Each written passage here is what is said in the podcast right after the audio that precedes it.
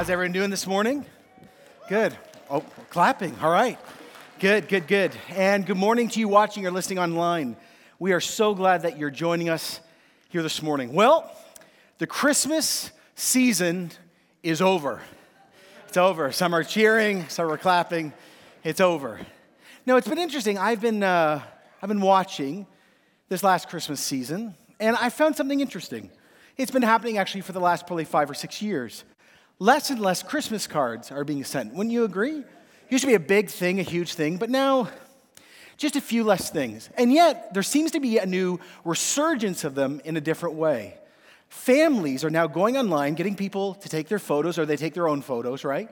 They go to a place called Vistaprint, that's one of the companies. You know what I'm talking about? They insert their picture in there. You choose from 1.2 million different varieties of Christmas cards, and then what do you do? Well, you, you get them sent to your house and you send them home. Well, we decided this year to do this. And so we asked our friend Gary, one of our pastors here. He, uh, he actually does this on the side. We said, Come on over to our house. We would love you to take some family photos. So here's the picture that we chose this year to use. Here it is right there. Oh, look. Come on. Yeah. Oh, what a perfect family. right? There it is, right there. And so this was a pretty good picture, and we loved it. Now, my favorite one that we didn't use actually is this next one. Here it is right here. Look at this. Isn't that great? Uh, I, think, I think that's a great one. So this is good. Now, all of us who have families, you just have to be a human being to know this. Do you think it always looks like this? No. Uh, do you think it looked like this two seconds before and after these pictures? No, th- these now these were not doctored. I mean, these are real. These aren't photoshopped. But th- there was all sorts of activity before and after. Here's another one we could have chosen by the fireplace. Oh, there it is. There it is. Now, my middle daughter, not so much. Anyway, but there you go. Now, uh, as I was talking to Gary, I said, Gary, listen, I want you just to keep going. I want you to take as many photos in the next 20 minutes as you can. Now, I promise you, this next picture is not faked or set up. Uh, go to the next picture right here.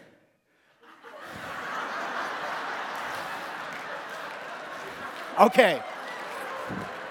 All right? I just I just want you to know we're just like you. Okay. So, here we go.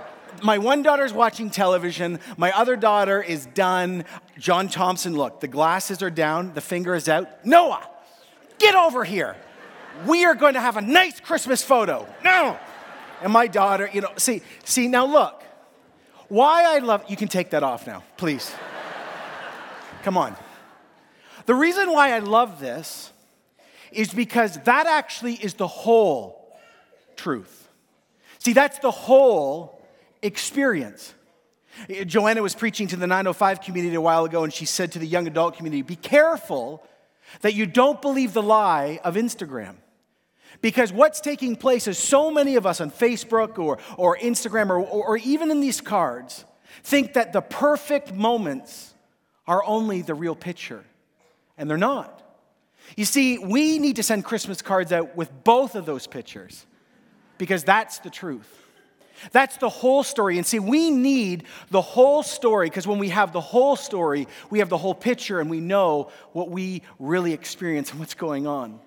That's why in the book of Ephesians, something's about to change for us. See, just like those two cards where you had the one where everything was good and laughing, and the other one where things were falling apart or reality was setting in, neither of those are false, by the way. Both of those are true, but you need both to counterbalance the other.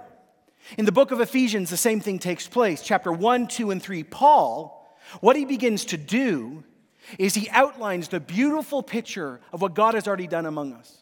Paul spends all this time showing us the profound love and grace and power that God has already expressed in and among us. But in chapter 4, 5, and 6, he moves us now to the next picture. Now, by the way, this turn in Ephesians is not for the worse, but it does move us now to act. This is where the rubber meets the road. This is where, as a whole church, that phrase on that wall, we're all in this together, is going to be tested. See, now here in chapter 4 onward, Paul outlines, he actually shows us what unity looks like for a Christian, what unity really looks like in a Christian family, what unity looks like for a local church, and what unity even looks like between other local churches. So, starting today and for the rest of the series, we get to test and see if we're really in this together. We're gonna see not just one picture, we're gonna see the whole picture. And we're really gonna see if C4 is a church united.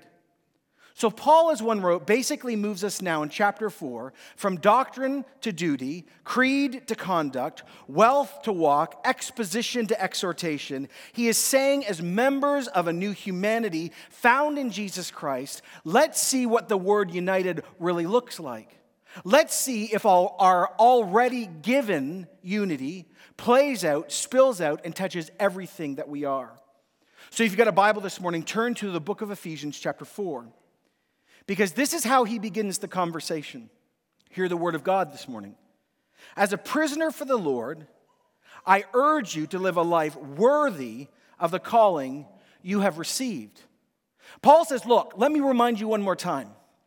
I'm sitting in jail because of my work to bring Jews and non Jews together into a new community through Jesus. My fellow Jews hate it. The Romans are threatened by it. The Greeks think it's crazy and nonsense. But for all of us who have said yes, we know better, right? The peace I have experienced, we together actually have experienced, is worth everything. It's worth my time, worth my money, it's worth my life, it's worth my freedom. Now, is it worth such sacrifice? Why is it worth such sacrifice? Paul says, because my life is a life of worth. My life, Paul says, has real weight. It has substance. It has meaning. It is a purpose driven life for real. He says, So since I have this life, you all are called, you as the church, we the church are called to lead a life worthy of the calling you've already received. Everyone wants a life that has meaning. Make no mistake about it. Every single person wants purpose.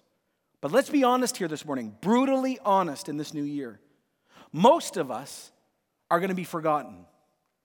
I feel so unbelievably uncomfortable when people say at funerals or at national remembrances or at war memorials, we will always remember. No, you will not. Most people on earth are forgotten. And those that have note for a period in time, they fade too. Statues that are built to remember great things crumble. Books stop being read. Art is forgotten. Records are broken by the next generation. The last invention is replaced by the next one. The bravery in war or in tragedy fades over time as that event moves farther on. Nothing really lasts. And if you happen to be one of those people, one of the few thousand that are truly remembered throughout all times. When Jesus returns, all that's going to be forgotten too. And yet, Paul comes along, he says, I want you to live a life that has weight and worth and purpose and will be remembered. So the question is if everything fades, and yet Paul is saying, do this, what does it look like? Do you want a life of worth? Do you want a life that has real weight? Do you want a life that will be remembered forever beyond status, books, inventions, achievement, actions, or friendships? Then live a life, Paul says, molded by God and molded by His Word because of this. Everyone ready?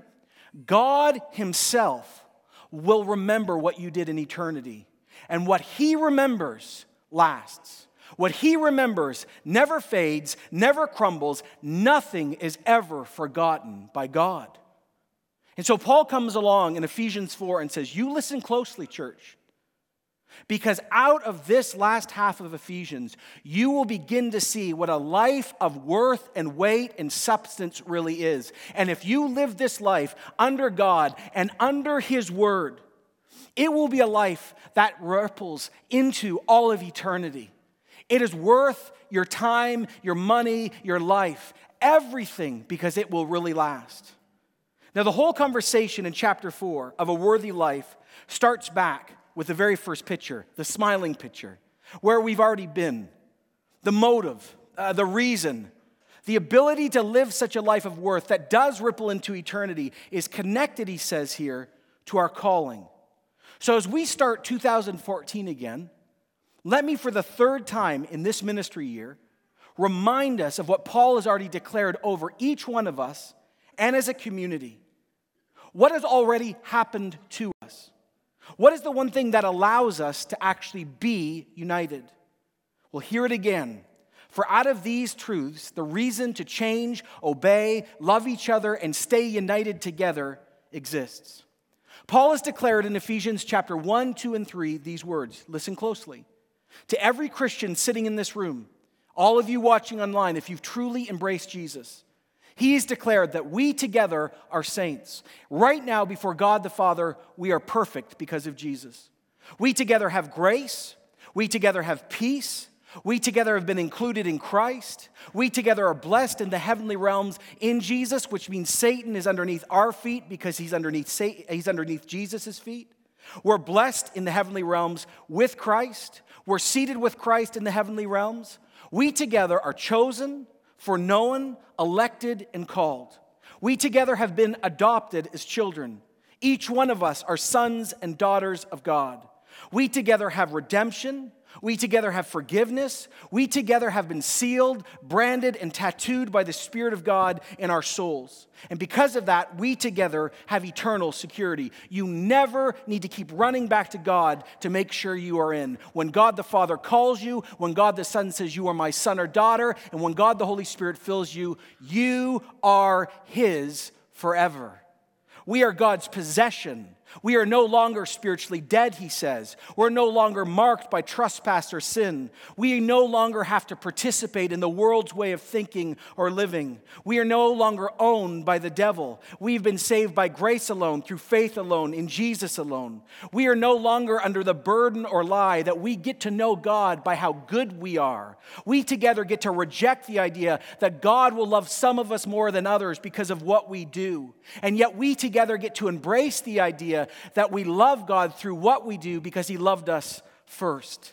God has declared over us that we are His poem, that we together, Jews and non Jews, have been brought into a new family. Jesus has given us peace with the Father and given us peace with each other. We have equal access to God through Jesus. We get to approach God no matter on our best or worst day with confidence and freedom because of Jesus' work. We together are citizens of a new city. We're members of a new family. We together are the building blocks of a new temple. We together are the church. See, that is the calling that Paul is talking about. He says, That is the calling you have received. So now, as I get into talking about what unity looks like, don't you dare forget any of that. Since this has been done over us and in us and among us, since now you have real unity, real unity between you and God and other people who follow Jesus, now let me demonstrate, crystallize, paint the painting for you of what a life of worth and unity looks like. And he says, Let me start in one of the hardest places. Let me start in one of the hardest places. Let me start with your motives. Let's start with our attitudes. Let's start with our relationships. Verse 2 Be completely humble and gentle, be patient, bearing with one another in what? What? Love. Be completely. Do you see any way out of that verse? Be completely, totally, wholly, entirely, fully, finally, utterly, absolutely humble. Should I stop preaching now? completely humble. There's no room in the Christian life for self sufficiency. Humility is the proper estimation of oneself. One wrote, knowing our true condition before God and asking Him to remove all false self deception is true humility. But there's even more to this. Radical service, that song, they will know we are Christians by our love. Our love quotient is directly connected to our level of, humi- of humility. See, this verse is ground zero. Ephesians 4 2, after this verse, everything else he says is connected to this. For the next three chapters, it's an outworking of this. This is ground zero for church unity. This is ground zero for we're all in this together. This is ground zero for the idea of a church united. Now, as I preached in the last series, we missed the power of the word humility because of where we live in 2014. Let me read to you what one scholar wrote. See, humility, he writes, would have been a startling word in the ears of the original audience. Because 2,000 years ago, humility was only used for slaves. It was a slave virtue. It was not a quality touted for proud citizens of a Roman city like Ephesus. Greek ethicists or moralists of their day viewed humility as a subservient attitude of a lower class person. In other words, those people have to do that, but not me. It involved distasteful self abasement. The root word literally for humility, you can write this down, means to level a mountain. That gives you important insight into what this is being, what the call is. See, a mountain chooses to be made low, and the mighty gives up their throne. Now, this choice is not enforced, it is not de- declared that you must, it is chosen. See, humility becomes the virtue describing lowly service, chosen and executed by a noble person. As one person wrote, a tall one levels him or herself. Paul comes along and he says, I want the church to be filled with people who are mountains who choose to level themselves for others. And I want you to do this completely. He says, I want a church to be filled with humility. How could you not be involved in humility in our movement when Jesus is our example? He says, gentleness too. The word gentle is meekness. When we think about gentle in our culture, we view it as weak, but that's terribly wrong. See, gentleness from a Christian worldview, from the scriptures, means sheer power under control. The most powerful example of meekness, of course, is Jesus. He is fully God, and yet he chose not to use power even though he had it. Can you imagine slapping Jesus in the face as he's being tortured and he is God? He could remove you from eternity with a blink spitting in his face, mocking him. Save yourself if you're the Son of God. He chose not to respond. See, hear this this morning, church. Meekness and gentleness is where real power is, not violence or control. The real power in this world is not from politics, and it's not from the devil, and it's not from domination. It is found in meekness. Jesus chose to forgive. Power. Jesus chose never to get involved in petty revenge. No bitterness, no pride, no gossip, no slander. When he was accused, what did he do? He said nothing. Be utterly humble and gentle. And then Paul says, and also be wholly patient. I fall down on this one all the time, as you saw in the picture. There's my public confession. One of the best definitions of patience I ever read was this don't be short tempered, be long tempered. Paul says, I want mountains to level themselves. I want people with great power not to use it inappropriately. I want people who are short tempered to become long tempered. And then he says, I want you to bear with one another. Now, don't misread that. Because you can mistranslate that. Oh, I'm going to bear with you. Seat 25, yeah, I'm bearing with you. No, no, no, no, no. Bearing is the word forbearance. It is saying that after you get to know someone over a long period and you find out everything you don't like about the person, you still love them anyway. Oh, by the way, that's called marriage. Amen, honey? Right? No, it's true. Long suffering and forbearance is when you know the truth, when the Instagram moment is gone, you love them anyway. Paul comes with absolute authority and he love, and he says, Look, listen again. Be completely humble and gentle. Be patient, bearing with one another in love. Do you see that word or phrase, one another? Can everyone say that loud? One, two, three. Say it. One another. Do you know that Paul says that 40 times in his letters? This is a serious thing for Paul. See, Paul sees that unity has its greatest outworking in relationships. And he says, You need to be involved in one another's lives. You can't live by yourself. You have to be interdependent. And, oh, by the way, we are called to be gentle and humble and patient and, and long suffering. And then he says, And our relationships in the church must be founded in what? What does it say? Love. Now, this love is not sensual love, this is not aff- uh, aff- aff- affection. This is not I just like you. This is the word agape love. This is the same word used in John 3:16 for God so loved the world. See, what Paul's point here is this. This call for unity is unhuman. It is unnatural. It is impossible. But the love that has been inserted into the Christian's heart isn't human made, is it? Oh no. This is agape love. See, that's why this next verse is so important. So he says in verse 3 make every effort to keep unity of the Spirit through the bond of peace. He says, Look, church, here it is, straight out. You have to make haste. There is no room for rivalries, hatred, gossip, slander, or factions in any local church. It has no place in a local church. Yes, there are a million reasons why we're different sitting in this room and online race, gender, our backgrounds.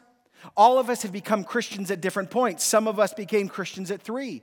Others of us were really good people our whole lives. We were self righteous. We didn't need God's help, and then we found out we did. Others of us have been saved out of real darkness, sex, money, and power, off the deep end. And how we come to Christ is a difference. And then there's personality and age and different educational backgrounds and economic differences. There's no politics in this church, right? There's no different political views in this church, is there? You betcha there are. And Paul comes along and says, See, four, you must be eager, you have to fight for, you have to be intentional, and it is your personal responsibility to maintain peace. And then he says, But do it by the Spirit. See, he doesn't just say, pull up your bootstraps and it's all going to go well for you. He says, no, no. It is by the Spirit of God that unity will happen in a local church. This is a power we need because we could never do this. Actually, we wouldn't want to do this on our own. That's why Paul wrote in 1 Corinthians 12 13, we are all baptized by one Spirit so as to form one, whether Jew or Gentile, slave or free, we are all given the same Spirit to drink. See, the Holy Spirit is the one that keeps us together, gives us the character of, oh, right, love, joy, peace, patience, kindness, goodness, faithfulness, gentleness, and self control. He's the one that lets us see Jesus, have faith to meet Jesus. He lets us accept Jesus. He allows us to be like Jesus. And just like in Jesus' life, He empowers us with Jesus' character and His gifts. The Holy Spirit is the only one that keeps this church together. Not just our core values, not just our culture, not our theological bent, the Spirit of God. See, church unity, listen closely, please. Church unity is not what we hope will happen. Church unity is not a desirable outcome. It is not some idea on a strategic plan. We don't cross our fingers and say, Hope this works. No, no. God's word says to us this morning, This is heaven's demand of us. And each person in this church must choose to conform their conduct so this happens. What did Paul say at the beginning? I, a prisoner of the Lord. I want to remind everyone this morning that every one of us who's a Christian this morning, we are willing slaves to Jesus Christ. I think so, right? We accepted Jesus as Savior and what? Lord. And so when our master says jump, we ask, how high? And God comes to us this morning, and it doesn't matter if you've been a Christian for 40 years and you've been this church forever, or another church, or you've just become a Christian. He comes and says, My friends, I have made you into the new humanity. I am reversing what happened at Babel. I am reversing what happened at Eden. It is the greatest responsibility of a local church to be this, because the world needs to see a foretaste of heaven. It was Francis Assisi, that great Christian, who prayed a prayer every time there was a problem Lord, make me an instrument of your peace. Where there's hate, I bring love. Where there's offense, may I bring pardon. May I bring union in a place of discord. See, our unity is maintained by our chosen godly attitudes, empowered by the Holy Spirit. But as we've already seen, as he talked about our given calling, Our unity is maintained in our attitudes, but our unity is grounded in our shared faith experience. Now, in verse 4, here's one of the next earliest Christian confessions. Here's one of the very first things ever written down, one of the earliest doctrine statements, and they inserted it right in Scripture. For there is one body and one spirit, just as you were called to one hope when you were called one Lord, one faith, one baptism, one God, Father of all, who is over all, through all, and in all. And we all say, Amen. There is one body. There is only one true church. All Christians make up the church. All those who, by faith alone, through grace alone, who've trusted in Jesus alone. You may have the title Christian, but if you haven't done that, you're not part of the body. Every Christian on earth makes up the church. And oh, by the way, there's only one church in Durham. When heaven looks down on Durham right now, he sees not C4, not, no, no, he sees one church. Our Anglican brothers and sisters right now at St. Paul's on the Hill in Pickering, and, and our Baptist friends at Calvary Baptist and Harvest and North Whitby and, and King Street Pentecostal and Southside, when Jesus looks at us, he says one church. Do we have differences? Oh my goodness, do we have differences? We have different theology on secondary issues, culture, music, style, dress. You can fill in the blanks. I mean, we're a real family at Thanksgiving. It's dysfunctional 101.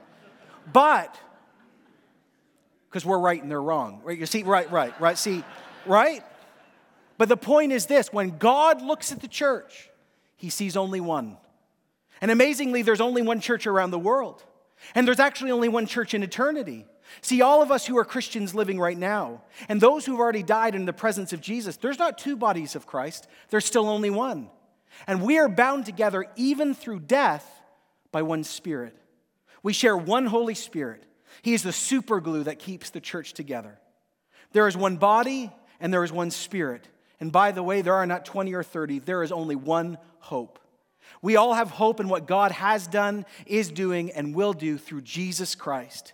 We have eternal life, the forgiveness of sins, the hope of resurrection, and everything we've talked about.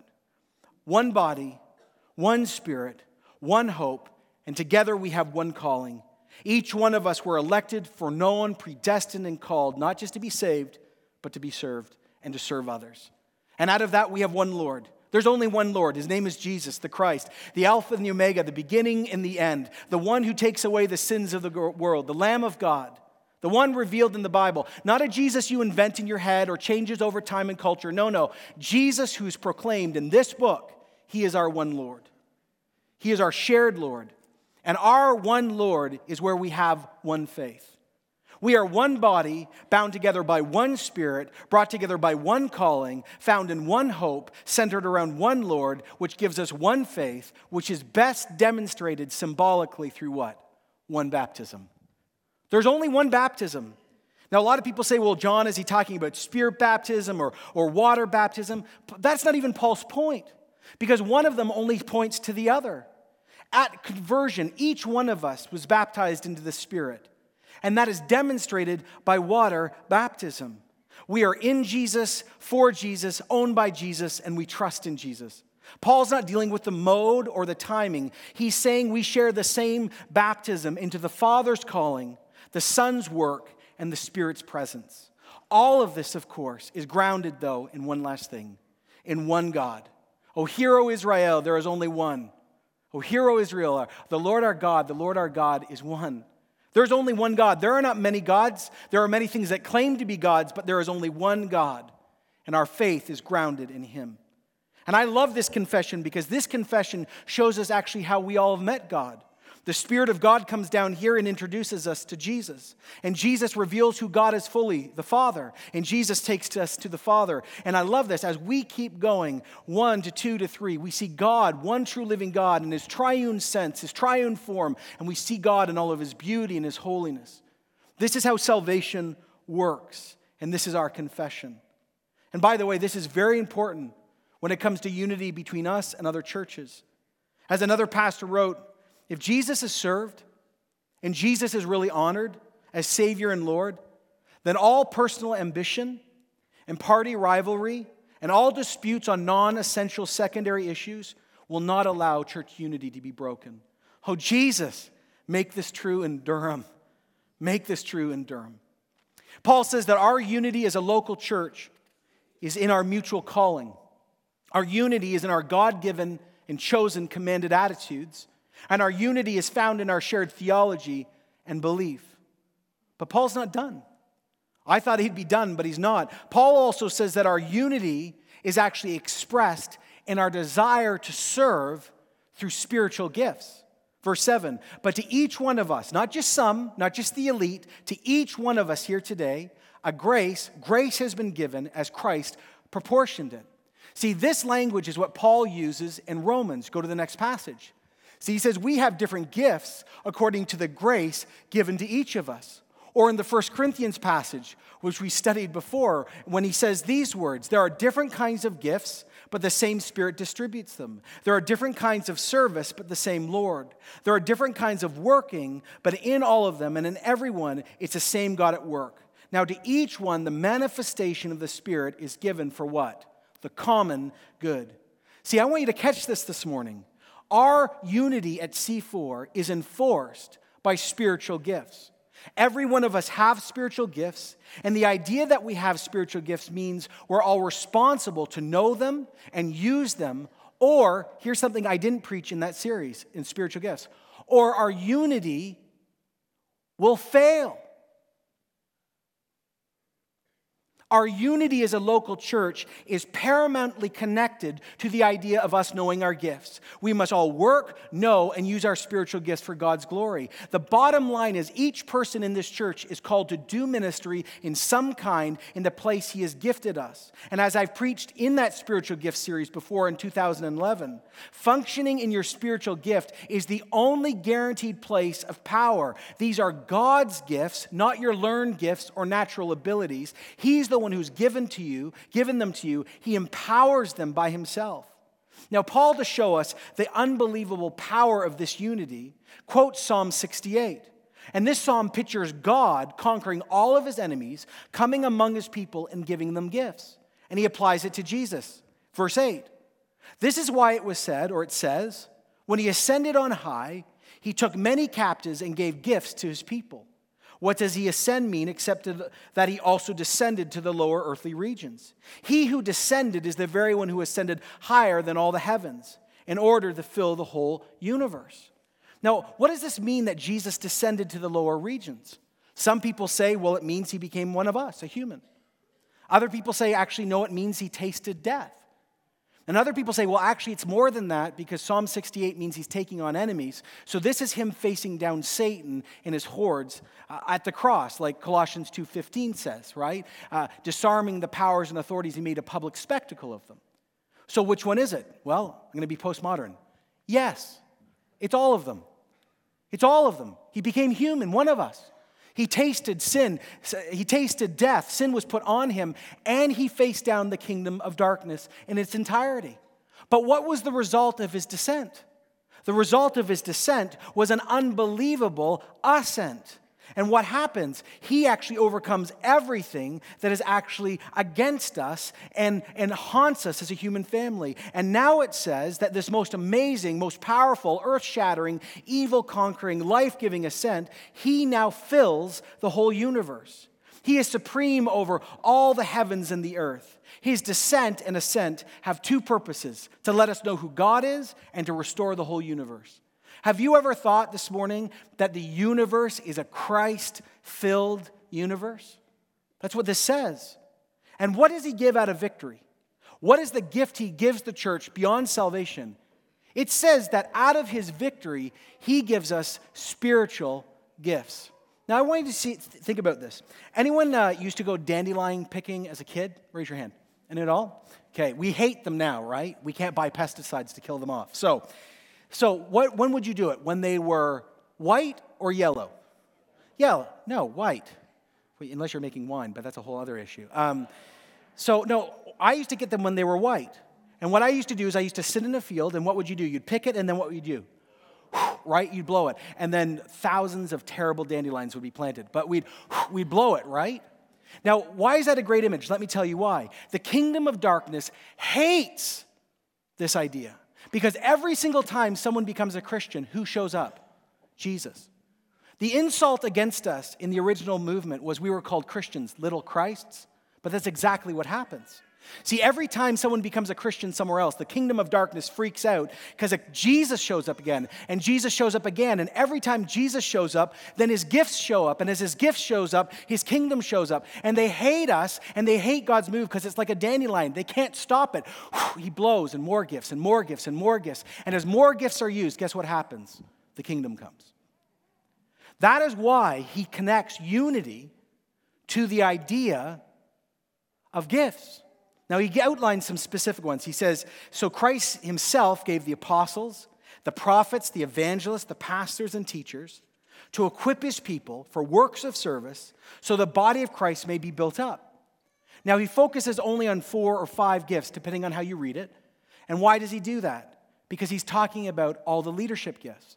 Now, I know this is a lot today, but hold on for a second. This is not talking about offices. This is talking about spiritual gifts. That is the language Paul is using here. There is no such thing anymore as a capital A apostle or a capital P Old Testament prophet. They don't exist anymore. Those with the office of apostle had the same authority as an Old Testament prophet. They could speak and write scripture.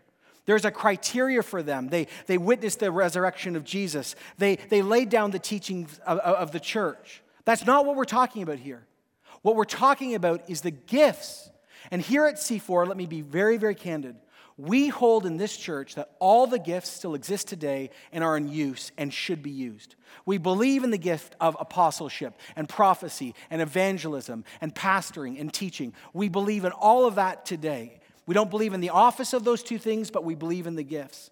And by the way, again, I know this is a lot. We, we unpacked all 21 gifts publicly in 2011, starting on September 18th. If you are joining our church or you've been with us for a while, go back and listen to that whole series. Find out your gift, see how it's used, see what the danger is with it, understand it, because this is a core value in this church. And obviously, the scripture says that our unity is directly connected to knowing your gift and using your gift and being involved in gift based ministry.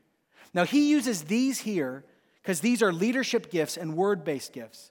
These are given to build up the church, instruct the church, and keep the church in step with the Spirit. They're static and dynamic. They force us to move inside and outside. These gifts start new works, maintain existing works, shut down old works. They keep the church in po- proper balance of growing up Christians and inviting others in.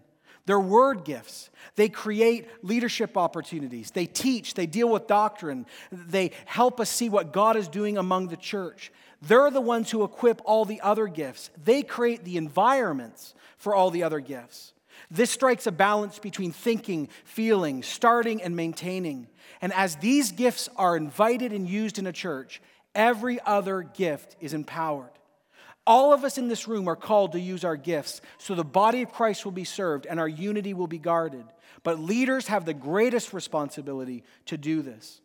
And what's the result of this? It says in the next passage this that we will reach unity in faith and the knowledge of the Son of God and become mature, attaining to the whole measure of the fullness of Christ. Then we will no longer be infants tossed back and forth by the waves, blown here and there by every wind of teaching, and by the cunning and craftiness of people in their deceitful scheming. We are called, when talking about unity, to sit under God's word and godly leadership. We have to live a life of submission. We are called to live under and be shaped by God's very word. You know, the word infant is strong. It means you who are spiritually immature. You can be like 60 years old and be deeply spiritually mature. It has nothing to do with age. You can be 13 and deeply mature. It has to do with who is forming how you live. Now, it's interesting. I'm an only child and an only grandchild, and so I couldn't deal with children. They freaked me out. I was afraid I, would, I just didn't understand because my world was all about me. So, um, so I, I, didn't, I didn't get it. So when someone says, You want to hold my baby? I'm like, No, I'm going to break that thing. I'm going to drop it. I don't get it. Uh, now, now, that's changed. Three children under six has changed everything. It's trench warfare. You learn on the spot. And, and infants are really interesting. What do infants do? They cry. And then they sleep, maybe. And then they poop. And they poop more and they poop things at the beginning I didn't know existed in the human body. And, and then what do they do? They, they cry because they want to be fed, and then they start the cycle. The only reason why we don't kill our children is because then they, they seduce us by smiling. Love me. Look at me. I'm like, oh, you're the most amazing thing. Poop. Oh, back in there again, right? Like, infants do that. But do you notice what, something about infant? It says they're completely helpless. Infants can't feed themselves, they can't clean themselves. They need to be led and fed. And he says, if you want to grow up in your spiritual walk, you have to be placed regularly under God's word to be formed and protected. And as you walk in and under good teaching, knowing true doctrine, submitted to godly leadership, and as God does new and powerful things among you through signs and wonders and prophecy, and as the good news of Jesus is given out through evangelism, we will have an ever growing knowledge of the Son of God. And knowledge is intellectual, relational, and experiential. Biblical knowing is not just I know, it is I know and I know. That is why we're doing inductive Bible studies in our connect groups for this very reason. We are called to grow in our theology and devotion to Christ. This is how Paul ends this section. He says, Our unity is also maintained by how we give truth. Look at this. Go to the next verse. It's really powerful. He said, Instead, speak the truth in what? Everyone say it? Love. Not all of you said it, sorry. No, this is important. Say it again. Instead, speak the truth in what? Love. We will grow to become, in every aspect, a mature body of Him who is the head that is Christ. From Him, the whole body, joined and held together, every supporting ligament grows and builds itself up in love as each part does its work. See, here's the thing we are called to speak the truth in love. Our truth and our love binds us. You cannot say love just means you have to accept everything. That's what our culture says. No, no. Love is defined by truth. But truth has to be communicated in a loving way. And you notice he uses the idea of body because if you don't speak the truth in love, it is like taking a knife to tissue and you will slash and burn and hurt, and unity will be broken. I love what one pastor said through truthing in love, transparent, honest, loving speech, that's how churches grow. Paul says that we are a church united already. Or as another wrote, I love this Christianity is God directed, Jesus defined, and an other oriented religion. All with such direction, only with such direction away from us do we actually find ourselves. Now, some of you have heard this this morning, it's a lot, and you're feeling very discouraged. You're going, John, this is, I feel almost beat up. There's no, this cannot happen. Yes, it can. God is not a liar. Let me say that. No, no, excuse me. God is not a liar. So, God says this can happen in a local church.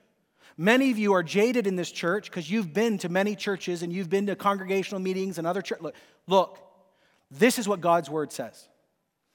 And God says to our church this morning if you call upon the Spirit of God and you humble yourselves, this can happen. This is possible in the most jaded life. This is possible in the most broken life. This is possible in the most broken church. Because God has said that this is His will for every single church. He wants, He invites churches to do this. Why? Because there is freedom here. I have come to give you life and life abundant. So here's how I'm going to end, and, and not yet, okay? Here's how I'm going to end.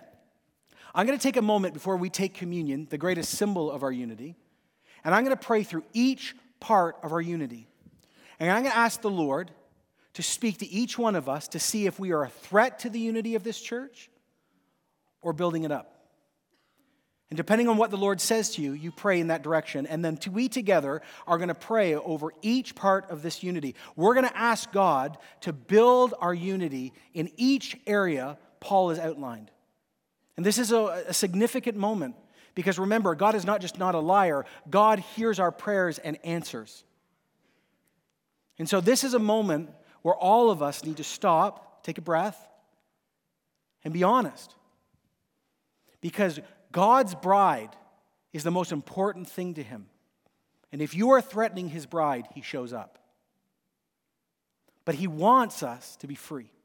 So get in a posture like we say here, whatever you want to do stand, sit, kneel, take your shoes off, all of the different postures of Scripture. we're going to pray through this, and then we're going to take communion together. And you online too, you're most welcome to do this. And not only that, if you go to another church, this is as much for you as it is for us. So let's start with our calling. God says in His Word that a life of worth is based in what He's already done in our life. I want to say this to you, church, listen closely. If you really believe that you're elected, called, and saved by Jesus and filled with the Holy Spirit, adopted and forgiven, then the root of pride is dealt with right here.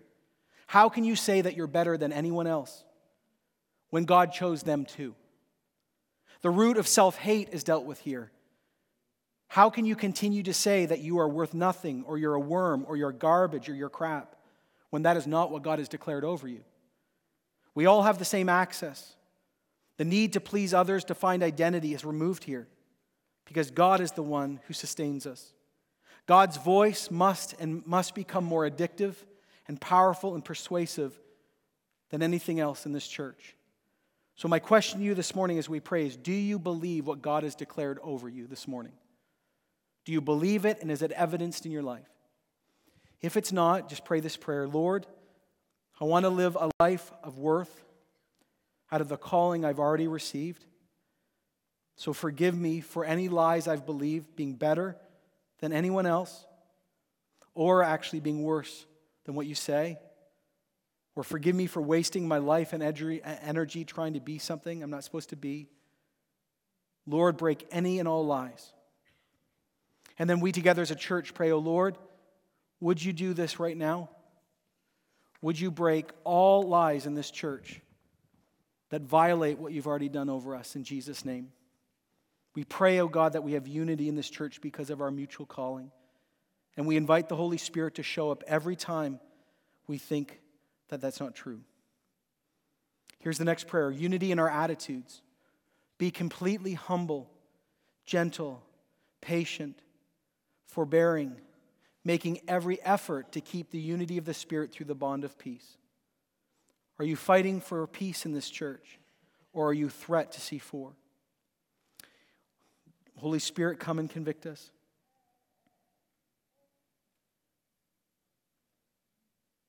Lord, for us who have just admitted that we're not humble, or we're not gentle, or patient, or we don't bear with one another, or we don't keep unity in our thoughts, or our words, or our online chats, forgive us.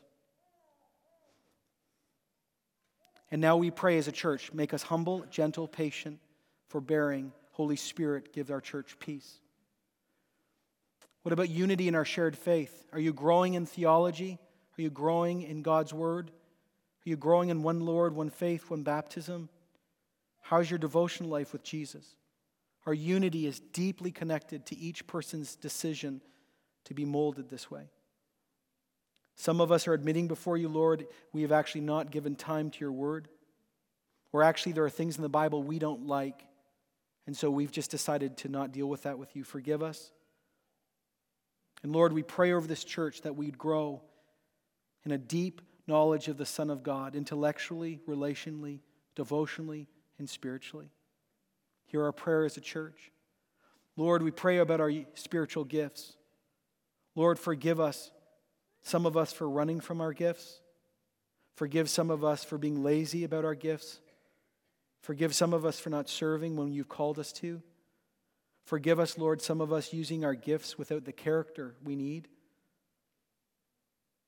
Lord, forgive some of us for literally saying to you, I refuse to you, I just refuse you to give me that gift. Like I don't want, forgive us. Lord, may this church have a greater understanding of the severity and need of our gifts. Help us, Lord, never to make disunity, wanting other people to have gifts that you haven't given them. And Lord, all of us now pray together as a church. Lord, pour out your Holy Spirit and equip this church with all the gifts. Help those with uh, apostleship and prophecy and teaching and leadership and evangelism to be empowered in ways they've never been empowered before so all the other gifts can be equipped. And lastly, Lord, we pray about honest, transparent, loving speech. So many of us, Lord, in church have heard the right thing or the just thing said, but said in such a wrong way. Would you forgive us, Lord, for saying right things without love? Would you forgive others of us for saying wrong things, thinking we're being loving and we're not? We're truth filled? We pray that this church, Holy Spirit, would be filled with loving speech. Holy Spirit, we end by saying this. We need your help. We really need your help because this call for unity is impossible. But all things are possible through Jesus, through the Spirit. So, Holy Spirit, come, we pray on us now in Jesus' name. And everyone said, Amen. Why don't we stand together as the band comes this morning and we prepare to take communion? This is the great symbol of, of course, our unity.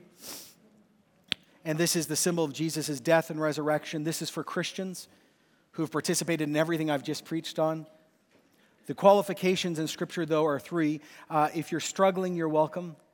If you're doing well, you're welcome. If you're not a believer yet, you, you're not welcome because you've not embraced the one this represents. But if you are in rebellion, if you are living a life overtly against Christ, though you're a Christian, he says, don't take this unless you repent because it's actually dangerous. Paul says some of you fall asleep. Like people have died misusing this. So be very careful, but come, get ready. And as you take communion this morning, may I encourage you to say, I commit. Listen closely. As you take communion, say, I commit. Use your name. I, John Thompson, commit to the unity of C4 because it's the body of Christ. So, as we take this together, let me bless this, take a moment to ask forgiveness for sins, pray for the church's unity, and also remember at this time when we come forward, we give above and beyond to widows and orphans, those who need free counseling and food. We give to our care fund. Give generously this morning above and beyond what you've been giving today. So, Lord, we pray you'd bless these elements. We pray you'd meet people at these communion tables. Lord, would you encourage people to be generous with their giving? And Lord, we pray for the unity of our church that you would do greater and mightier things among us. I mean, we're praying for revival, and that's what this is. So, Lord, have your way. Uh, help this church to be churches that are mountains that choose to level themselves, as represented, of course, what you did on the cross through your death and resurrection. In Jesus' name, we all pray these things. Amen. So you're welcome to come forward as people serve you this